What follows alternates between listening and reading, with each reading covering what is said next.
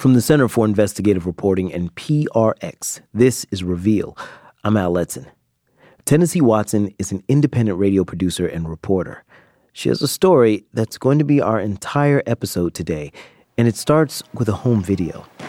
It was recorded when Tennessee was just a kid in the 1980s, growing up in a Virginia suburb. Stand up and do some cartwheel. This video of me is from one of my private lessons with my gymnastics coach. Parvez Yousefi. Back when this recording was made, I was about seven years old, and he was in his 40s. That's good. Step. I was a spunky little kid with a lot of attitude. I'd go to school dressed up in tights and an oversized off the shoulder t shirt. That's it. I have this tape because my dad brought our camcorder with us one day to the gym. I'm out on the floor, and Yousefi is behind the camera, filming me doing cartwheels. Okay, do cartwheel now, Tenny. You might hear that he has an accent. Go. He's originally from Iran, and he's calling me by my nickname, Tenny. I always felt uncomfortable and uncertain around him. I liked the special attention he gave me, but his critiques could be harsh. Do it again. Again? Make it faster. That's good. Do it again. One time, right away. He said I wasn't disciplined enough and needed to learn focus. He offered to give me one on one lessons, which sounded fun. I imagined having the giant trampoline all to myself. It also meant I would spend time alone with him. It was during those lessons that the sexual abuse began.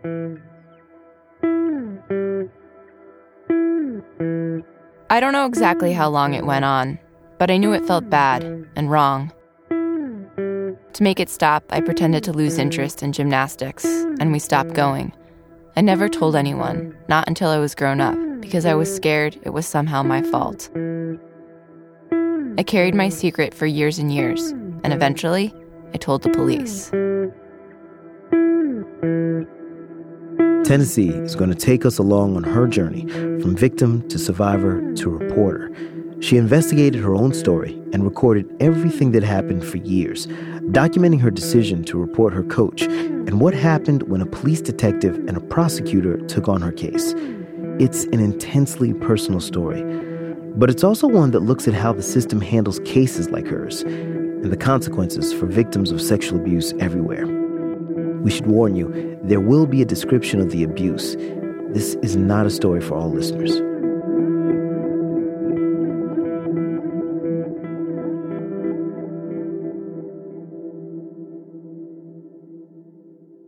As I got older, what happened would occasionally come to mind, and I knew it wasn't right, but I didn't know what to do about it. When I was in my mid 20s, I was working as a radio producer, and I started making recordings of myself. It's now 12:33 on November 10th. I guess it's really hard to figure out where to start. I think it was a way to coax myself into going public about the abuse. I have all of the lights on in my apartment. Um, I've sort of like checked all the nooks and crannies to make sure that there's no one hiding here.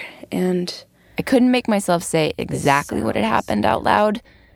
It was hard enough just to say something happened. it's kind of scary to to record it and document it and make it permanent. But it's really important. I put those recordings on a shelf. A couple years later, my dad came to visit me in Washington, D.C., where I'd gone to live. Every time you've come to visit me, I've thought about having this conversation, and something else better always comes along. Mm-hmm. I'd already told my dad that Yousefi had sexually abused me. I'd called him and told him on the phone back in college. Not any details, just that it happened. He'd asked me what I wanted to do about it, and at that point, I didn't know. But now, I needed his help to deal with it. And I would really, part of me would really just rather avoid this topic for the rest of my life, but I can't avoid it. You know, Okay. it always comes up again and again. Yeah, I, I- you know, I don't know how you. I don't know how you let go of it. My dad's an ex journalist in his late 60s. I usually call him by his first name, Bill. My mom died when I was 16, so since then, it's just been me and Bill. Since I called you and told you, has it come up? I mean, do you think about it? Yeah. Yeah, I will. In a way, you can't help but feel sort of like you failed as a father. Your whole job is to protect your daughter. And you miss this. You missed it completely. So I kind of want to take it and put it away. Just take that failure and put it away. But you can't. Yeah. I wanted to confront what had happened head on. I asked my dad to help me take the first step to find out if the gym was still open. I wonder if it even exists I don't know. anymore. I've, I've never looked it up. That night, we went for it. I gotta do it, you know? Gotta do it. Okay. All right. GMS. Gym. Gymnastics. They have a website. Should we click on it? Sure. GMS Kids. Oh my god. Please don't have a picture of him on there. My eyes are closed. If you see him, will you let me know so I don't have to look? As I typed, my dad was sitting across the room. God. He got up to put his hand on my shoulder, and we peered at the screen together. Should we click on staff bios? Sure. Oh god. Yusefi was still running the gym in Manassas, Virginia. I'm cringing right now. I'm cringing. It was almost midnight, but my dad and I decided to drive out there.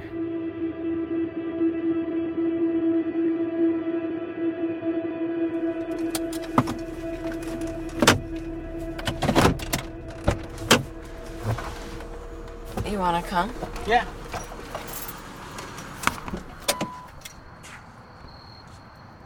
The gym was in the same cinder block building, tucked behind some big box stores. I stood in front of it wondering how could somebody who did what he did to me still be in business 25 years later? Looks just like it did 20 years ago. Yeah. Two decades. What I'm thinking is, is the same thing still happening?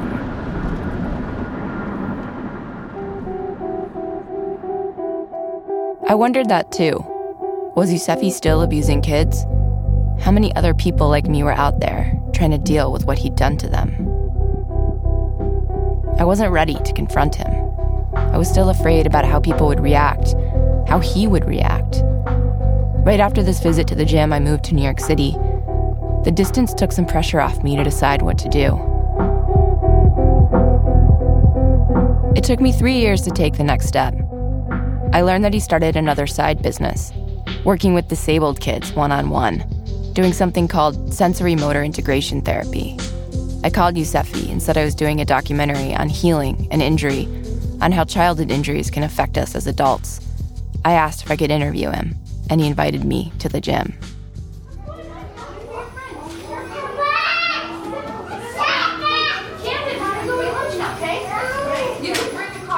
When I arrived, there were a couple parents in the waiting area and a handful of kids on the floor, bouncing on trampolines, rolling around on those giant exercise balls. Yusefi walked out with a kid to the waiting area and then brought me back to his office. It was filled with thank you cards and kids' art. He looked the same as I remembered, still super fit, but now with more gray hair. Okay, you said you want to record everything. Yeah. All right. Well, I'm a radio producer, so. And I might. When you when I got a note Yeah. and then said Watson because I I had um You probably Susan. knew me as Tenny, though. That might have been what you. Jenny Watson. Tenny. Tenny Watson, probably. Yeah. Uh, years ago, I focus on my audio recorder, getting good levels, and that keeps me from totally freaking out. I started asking him about old wounds and healing, Oh, hoping he'd say something that would give me a way to bring up the abuse. If there are certain patterns that are set from the time that you're a kid and and then as an adult, how do you sort of disrupt that and and And can you like rework yourself so that you're more integrated and physically function better? Depends on the, how much fear you created. If you psychologically scarred by those injuries, it's so difficult to go back to the same. Like someone from diving, for instance, height involved, speed involved, for instance. Like on the on the high bar, giant, giant has lots of speed, right? I kept the interview going, sizing him up. We talked about a lot of different kinds of injuries, but I never brought up the abuse. After that day, seeing him in a gym full of kids, I realized this was bigger than what I could handle on my own. I felt like I had no choice. I had to call the police and tell them what I knew. I wasn't calling to press charges. I didn't even know if what my coach had done to me was technically illegal. Good morning, Sergeant Brown. Um, I got your phone number from the. I called someone at a special victims unit in Virginia. And my name is Tennessee Watson, and um, I'm calling to report um, report a crime. So yeah, if you could give me a call back, that would be great.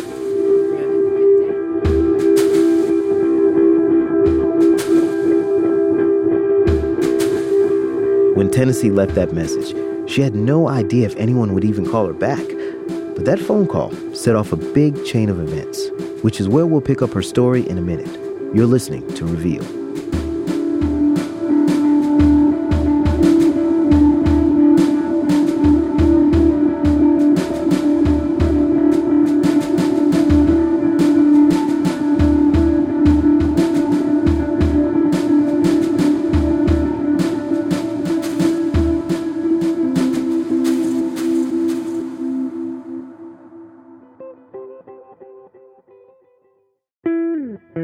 Center for Investigative Reporting in PRX, this is Reveal. I'm Al Letson. Reporter Tennessee Watson has been telling us a story of how she first reported that her gymnastics coach had sexually abused her as a child. People who are victims of this kind of abuse often hear a refrain come forward and name your abuser. Justice will be done. But actually, we don't usually get to hear what happens next. That's what we're about to get into. But I should let you know it includes a graphic account of sexual abuse. We pick up as Tennessee, at age 32, has just made a police report. This was in 2013. She flew from New York City to Virginia to meet a detective named Kimberly Norton. Go in this room here. Um, I could just have you sit on that side because Detective Norton wore her dark hair in a long braid. She was strong and compact and looked like she'd be hard to knock over. I found out later she was a military police officer before she became a county detective. My so this is my business card. That's the case number that okay. you will always refer to when you call me or something if it's like a year later, just to refresh my memory. Okay. This was getting more serious than I had anticipated. Norton had brought me up to an interview room. Cinder block walls, a simple table, and a couple of chairs. There was mirrored glass to an observation area. She agreed to let me record our conversation. And I have your name as Tennessee Watson. It's two N's, two S's, two E's, correct? Just like the state, yeah. And when I called the police, I wasn't even sure what happened was a crime, and I figured it was too late. But Norton told me that in Virginia, there's no statute of limitations on felony sexual abuse. Yusefi could still be prosecuted. Tell me the first memory that you have of something that you felt uncomfortable with and what that uh, memory was. Yeah. Um, I mean, in terms of the the sexual abuse that uh, I was about to say out loud to Norton things that I'd only thought in my head. I mean, I think I'd never told anyone, even my parents, the details of exactly what Yusefi had done. He had set up this mat, a floor mat, but that he could prop up and he, explaining to me that because I had trouble concentrating and focusing, and they didn't want me to be distracted, that I had to stretch with him behind the mat. Yusefi used to make a big deal out of how I had trouble concentrating and focusing. The mat, he said, was so I wouldn't be distracted by my dad, who came to my lessons with me. But really, the mat was to hide what was happening. Yusefi would start a stretching routine with me and then ask me to sit on the floor across from him with my legs wide open in a split. He got me into that position and then sort of like stuck there. And it was in that moment when he would sort of be like, Oh, your leotard is too big. And in order to show me how big it was, slide his hands into my leotard. My, and my legs are like spread wide open in front of them. Um, this really compromising position. Um, but he would rub my labia, the outside of my vagina, like stroke my body with his hand. At that moment, did you feel uncomfortable at that age? Yeah. You, you already felt yeah. like this was something that shouldn't have been happening? Yeah. I mean, I remember having this sort of like deeply shameful and slash sick feeling. You know, knowing it was wrong, not knowing exactly what to do. Um, Would it always be the same? Same parameters. The, the mat. Would, the mat would be up. The mat was up. Finally, telling someone exactly what happened, all the details, felt really good. And I was telling someone who could actually do something about it. As a kid, I trusted my coach. I wanted to trust him. Norton told me this is typical of kids who are sexually abused. Most of them know their abuser. An abuser will create a trusting relationship, what's called grooming, not just with a kid, but with their parents too. Yusefi did that with my dad. He invited him to use the gym to work out and gave him exercises to strengthen his bad knees. I told Norton that. I mean, it's hard to admit, but I think that there is a really sort of optimistic part of me and also the sort of tenacious part of me that's like, this won't happen again. Mm-hmm. You know, like almost giving an adult who I trust the benefit of the doubt that the first time that it felt weird and wrong, mm-hmm. that that it was a mistake and that it wouldn't be a thing that would happen again. Now, as an adult, I was thinking about all the kids he had access to who might be going through the same thing I did.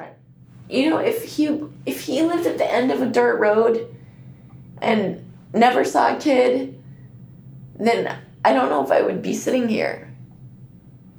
But the fact that he isn't isolated, you know, the fact that he does still work with young people And if he said to me, You were the only one, I mean, I don't know what I would do, but if he if, if, if he if he could say that to me, if I could know that I was the only one, right. then I might walk away. Be like, okay, don't do it again. You know.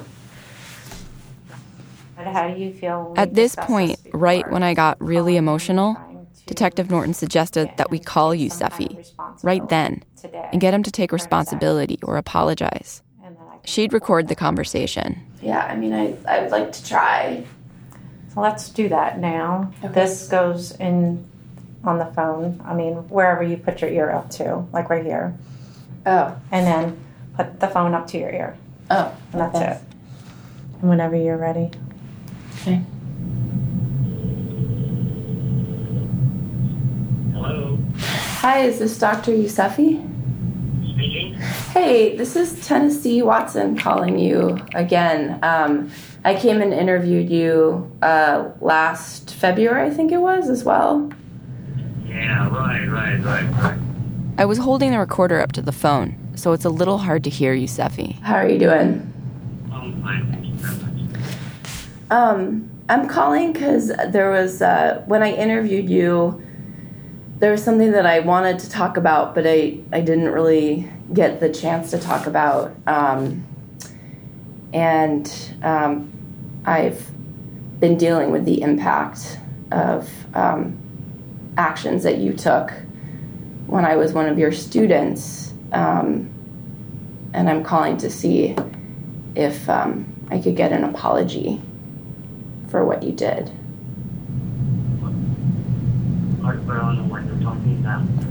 He says, I don't know what you're talking about. Do you want me to tell you what I'm talking about? Yeah, please. Um, I remember you doing the straddle stretch with me and you reaching forward and telling me repeatedly that my leotard was too big, and you showed me in, that my leotard was too big by sliding your fingers in between my genitals and my leotard. Is, is that what you think? That is what I know. That's what you think like it, right? He has the same response to everything that I ask him that he has no clue what I'm talking about. That is what I know you did. Okay, I've never, ever, ever, ever, ever done such a thing to anyone, Miss Watson. Please. He said he had never ever done such a thing to anyone. I've never done such a thing to anyone. Never, ever. Miss Watson. Yusefi didn't admit to anything. In fact, by the end of the call, he was denying I was ever even his student.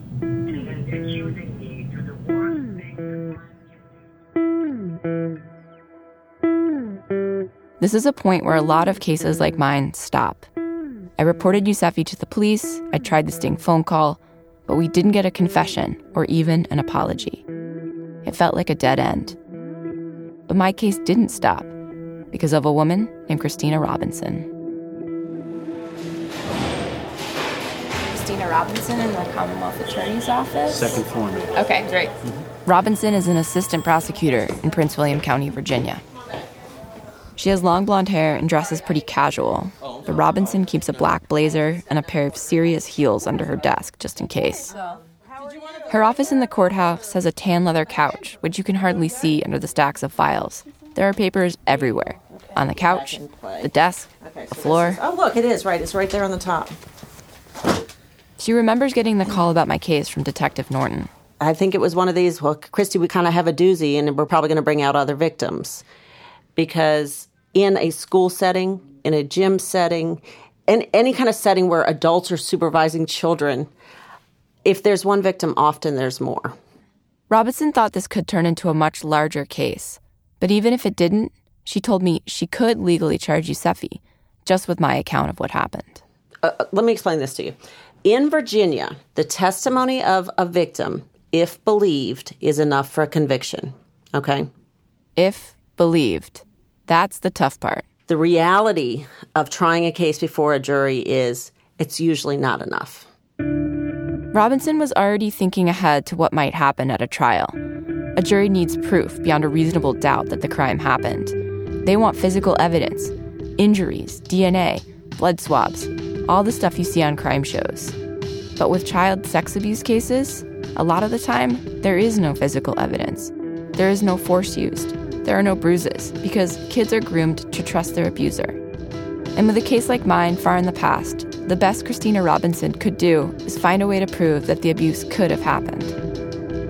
So, what we always want to look at is for corroboration, whether it's a five year old that disclosed something that just happened the night before, or if it's a 20 year old that is disclosing something that happened when they were five.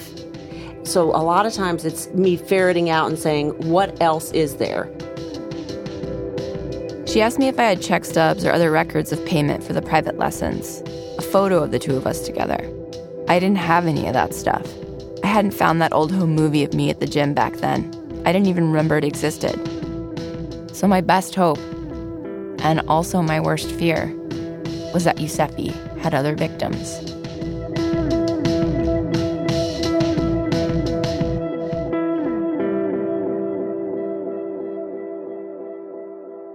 Detective Norton went to police departments all around Virginia hunting for police reports about Yusefi.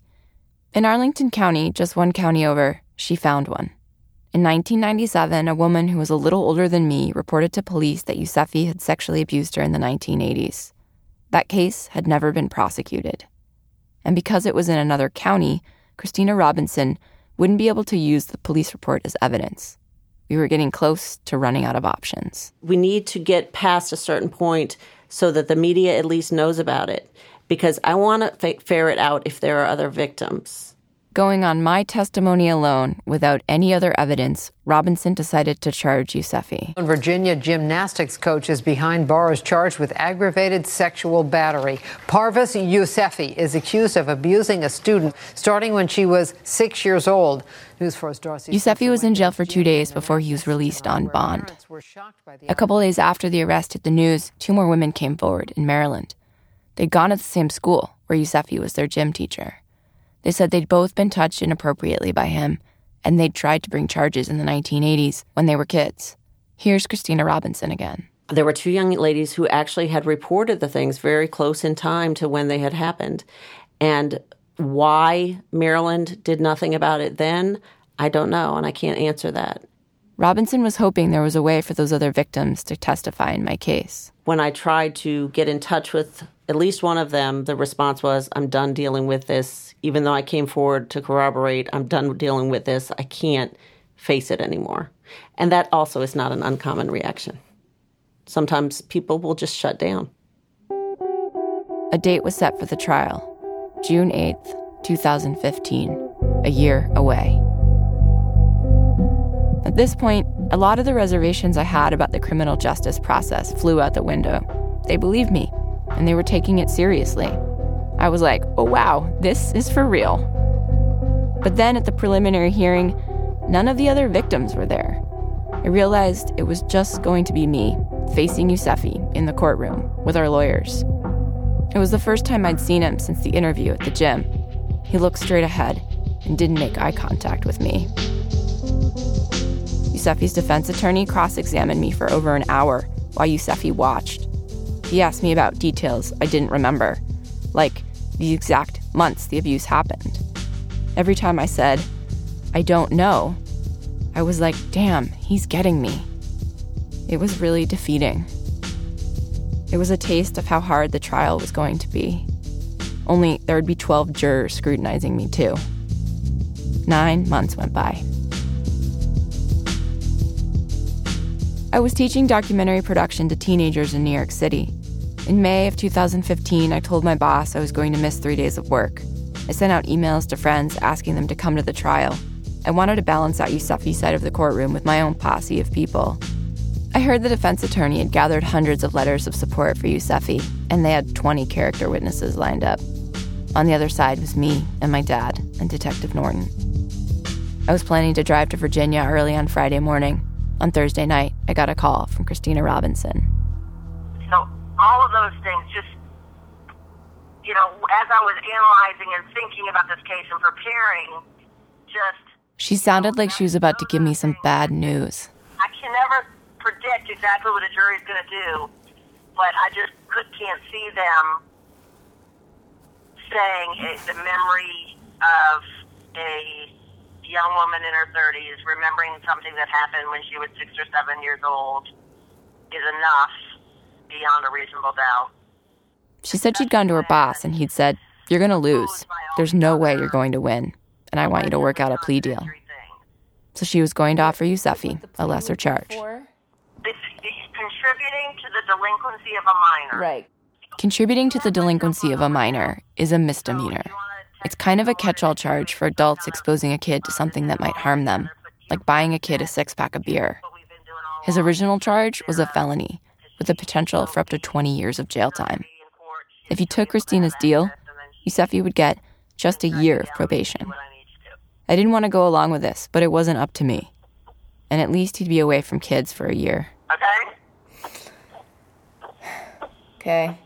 Uh, I'm still willing to answer any follow up questions that you have, okay? Okay. All right. Thank you, Tennessee. Have a good night. Bye, you too. Bye. Bye. As soon as I hung up with Robinson, I called my best friend. Hey, Hi, Posner. what's up? They're forcing a plea. They're not Forcing? they're not giving me the option to go to trial. I just got off the phone with the prosecutor. Oh, God. What happened? I mean, it's like I don't really understand it. She sounds like so fucking nice and like her heart is in the right place, but she basically said that like she's like you don't actually have a choice.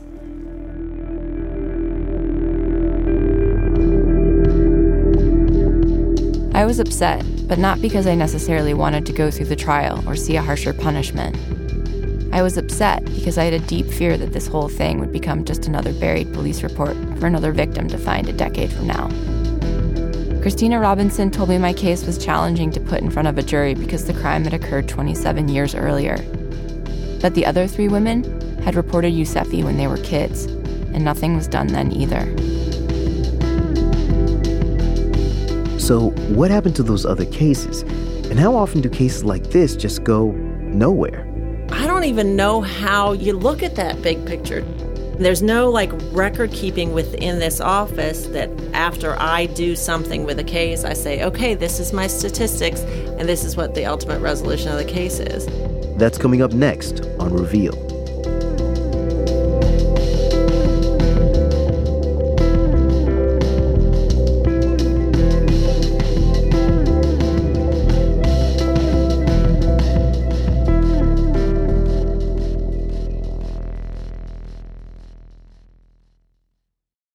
From the Center for Investigative Reporting and PRX, this is Reveal. I'm Al Letson. Shira and I want to talk to you about something that's very personal your body. Remember, it's your body and no one should touch you in a way that you feel is wrong. From the time they're little, kids across America have this message drilled into them. If you've been touched that way, don't be ashamed. Tell someone you trust, like your parents, your doctor, your teacher, or counselor, or your We say to kids, tell someone and we'll take action. We'll protect you, but that promise doesn't always come to pass. When she was 32 years old, Tennessee Watson told the police that she had been sexually abused by her gymnastics coach when she was just a child back in the 1980s. Three other women had reported the same man, Parviz Yousefi, but their cases didn't lead to any charges. In Tennessee's case, Yousefi was arrested, but he never went to trial. Tennessee picks up the story on the day of her coach's plea hearing.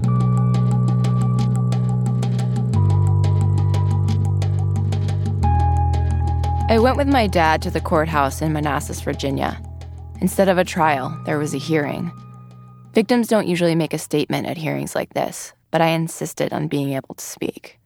I wasn't allowed to record inside the courtroom that day, but I said that I'd reported Yousefi to the police to protect other kids. I hoped that Yousefi would get help to prevent this from happening again. I wanted everyone there to know how hard it was to feel like the burden of taking action was all on me. My dad was there watching me on the stand? Um, I think more than anything else, I was looking at my 34 year old daughter and listening to my 34 year old daughter and seeing my seven year old daughter. And that was what was tough because I'd never heard her tell the story. Um, I knew when it occurred, I knew where it occurred, but I'd never heard her story. So I was very, very focused on that. It was scary, but powerful to finally get my story out in the open. But Yousefi's lawyer got the last word. He didn't even bother to deny the details of the abuse. Instead, in his summation, he discredited my entire account by saying that I'd never been at the gym with Yousefi. By this point, my dad was seething. They were together in that gym. That he was giving her private lessons. I paid for them. I know that his summation was not true.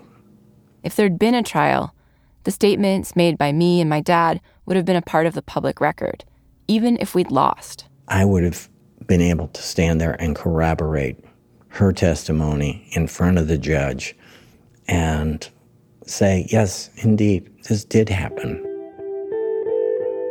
When I walked out of the courthouse that day, I wasn't sure how to make sense of it. Parviz Yousefi got just a year of probation. The man who'd molested me behind a mat on a gym floor when I was seven years old was told he had to stay away from kids for 12 months, he'd go to counseling, and as long as he didn't violate the terms of his probation, at the end of that time, he'd be free to work with kids again. When I told people what happened, they couldn't believe the prosecutor had let Yousefi off so easy. So, what did happen? Was this a normal outcome I should have expected the whole time? How are you? I'm doing pretty good. To try to figure it all out, I went back to my prosecutor, Christina Robinson. I felt frustrated with the outcome of your case. I felt frustrated. I was frustrated too. I felt robbed of my chance to take on Yousefi directly. Going to trial would have been a giant stamp of approval, saying that we as a society agree that sex abuse is a problem and that Yousefi deserved to be held accountable. I wanted to have a permanent conviction of something on his record. I, and that's where I come back to it was I'm disappointed. I'm disappointed, but I still don't think we would have won anything at trial. But actually, a lot of child sex abuse cases in Virginia end like this, with no trial and a plea bargain instead, with reduced charges and little or no jail time. That's according to Camille Cooper, a researcher at an organization called Protect that pushes for a stronger response to child abuse. Cooper has found that the people driving these weak outcomes are prosecutors. Really, the prosecutor is the one that sets the level of priority in his in his or her community. You know, the buck stops with him. He can he can reject a case just because he doesn't want to do it. And prosecutors don't have to explain their individual decisions. No state that I'm aware of has a statewide data system where where you can look at what prosecutors are doing in every district statistically and make some sense of what's going on. So the prosecutor's office, where all the important decisions are made, is kind of a black hole. There's no way to say this many reports came in, here's how many went to the police, and then here's how many the prosecutor accepted and actually brought to trial. There's no way to connect the dots there. But I wanted to connect the dots, at least in the county where my case was handled. I worked with the investigative reporting workshop at American University and Reveal's data team. We looked at thousands of child sex abuse cases going back 15 years in Prince William County. It was impossible to track each case all the way through the system. So, to a large degree, we still couldn't see much of what was going on. But we did find that about half of reported cases didn't make it past the police. Some were closed for lack of evidence, and some were rejected by the prosecutor. Why were those cases rejected? To find out, I went to Christina Robinson's boss, Paul Ebert. He's the one who calls the shots for Prince William County, and he's the one who told Robinson she had to offer a plea deal to Yousefi. Nice to see you. Great to meet you. When I went to talk to Ebert, I expected a stern man in a power suit. Instead, I got kind of a Wizard of Oz feeling. The man behind the curtain was an elderly gentleman in khakis and a cotton polo shirt.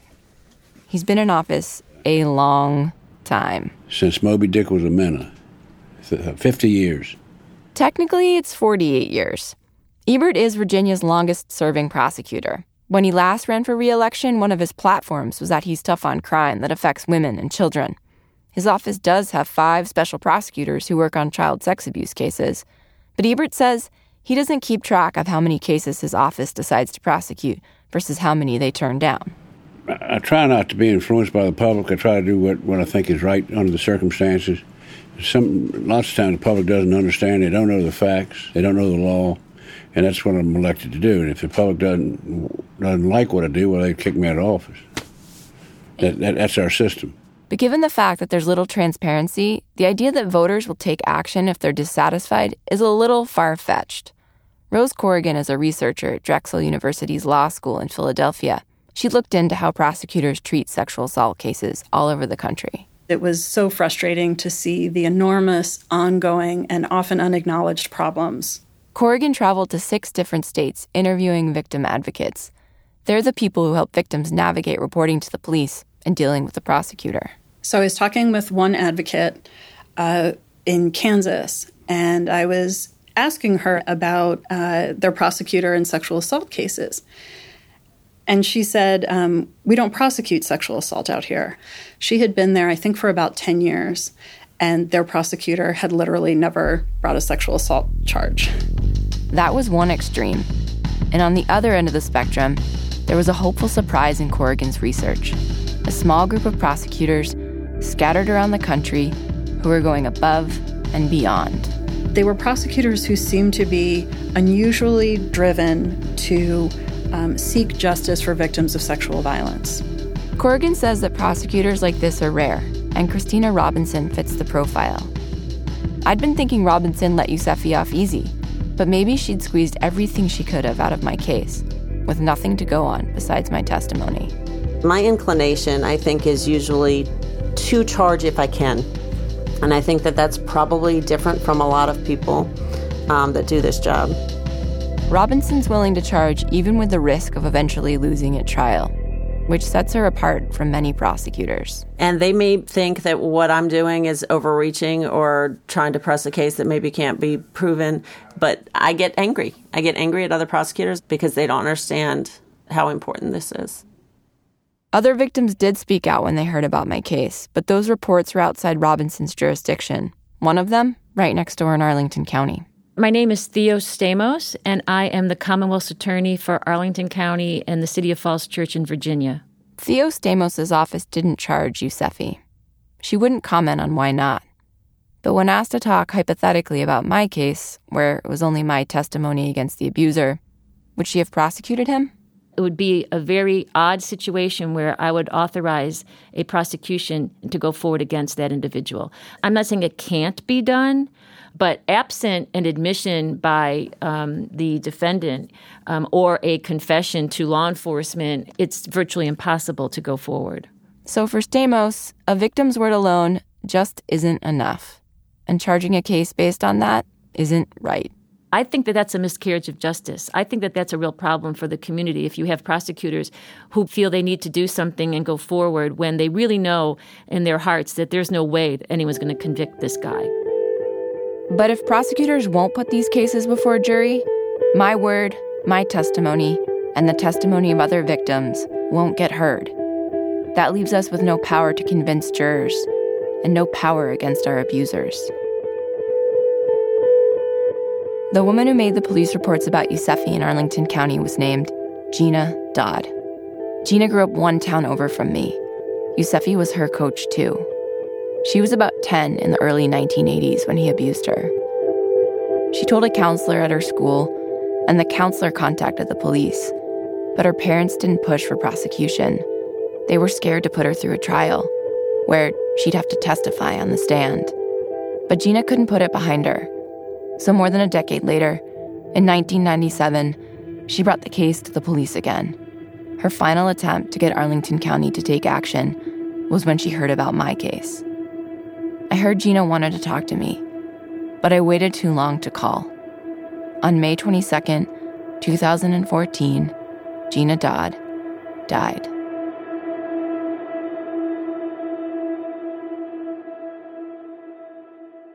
I reached out to her parents to find out what happened. They didn't want to talk for this story, it was too painful for them. But they introduced me to Becky Newton, one of Gina's dear friends. I called her at her home in Little Rock, Arkansas.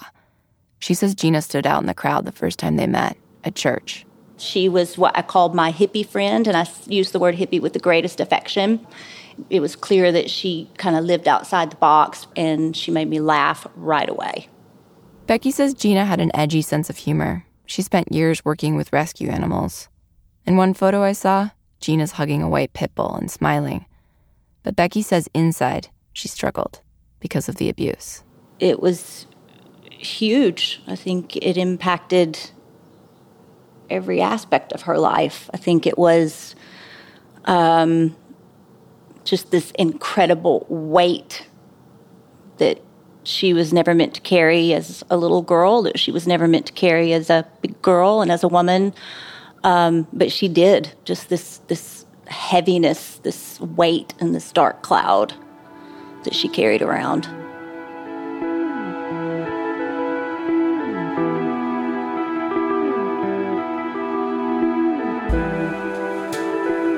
To cope, Gina started using drugs.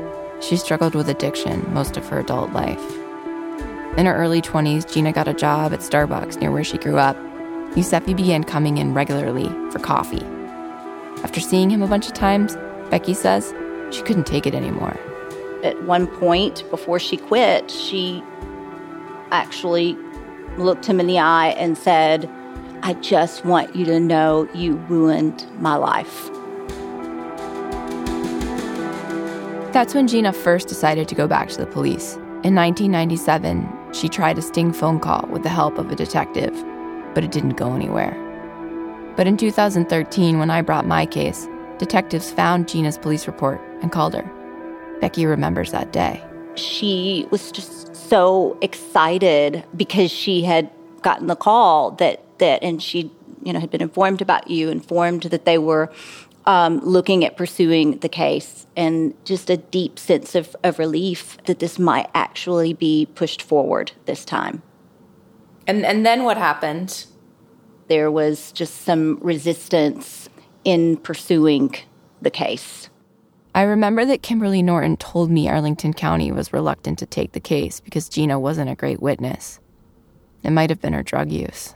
Every time she brought herself to a place to be able to confront this, to be able to be honest about it, to voice what happened, and then nothing was done, I think the weight just grew. So, um, and then, you know, ultimately, Gina's death.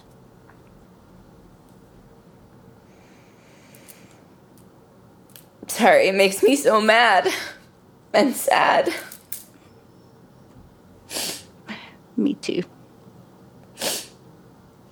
And she would have loved you, Tennessee. She would have loved the fight in you. She just would have loved you, and she would have been right there at your side, um, fighting right alongside you. Gina died of a drug overdose. She left behind a 10 month old daughter. No one is quite sure whether Gina intentionally took her own life or overdosed by accident.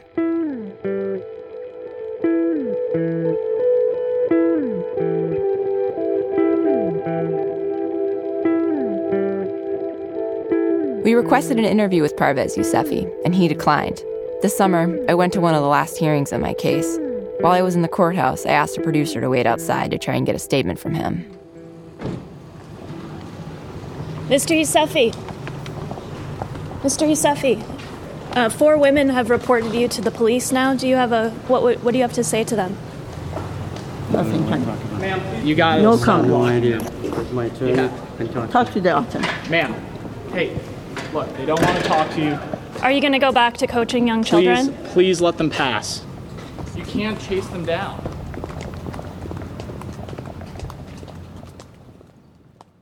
Last month, there was a final hearing. I couldn't be there, but my dad went, and he called me right afterwards. So, uh, what happened?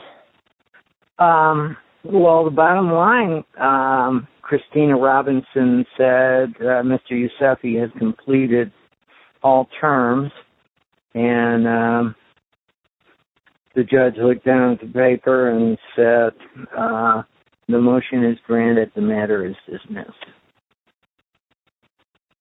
And then that was it? That was it.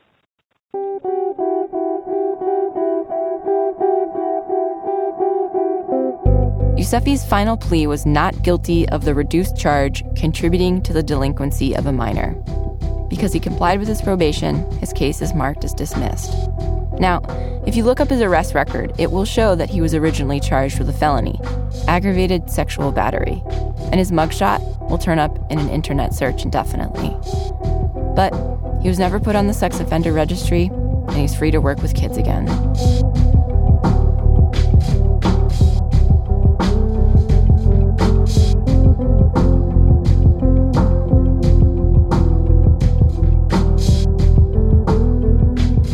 People always ask me what I think should have happened to Yousefi. Years in prison, intensive counseling, I'm still not sure. All I know is this. When Gina Dodd told her school counselor about Yousefi, I hadn't even started taking gymnastics yet. If her case had moved forward, maybe I wouldn't have become his victim.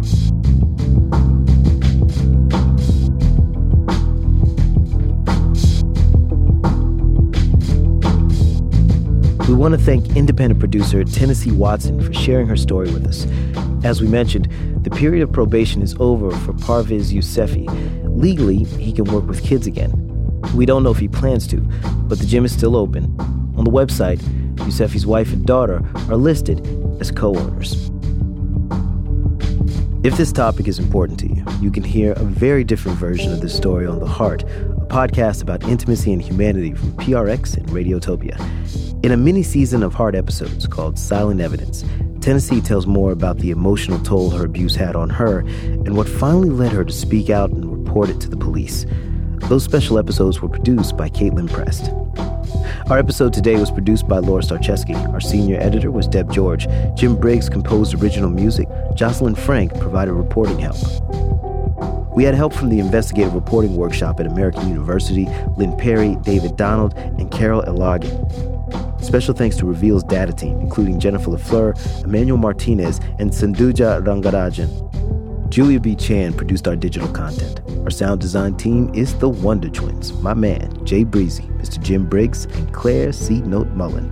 Our head of studio is Krista Scharfenberg, and Amy Pyle is our editor in chief. Suzanne Reber is our executive editor, and our executive producer is Kevin Sullivan. Our theme music is by Camerado Lightning. Support for Reveal is provided by the Reva and David Logan Foundation, the Ford Foundation, the John D. and Catherine T. MacArthur Foundation, the John S. and James L. Knight Foundation, and the Ethics and Excellence in Journalism Foundation.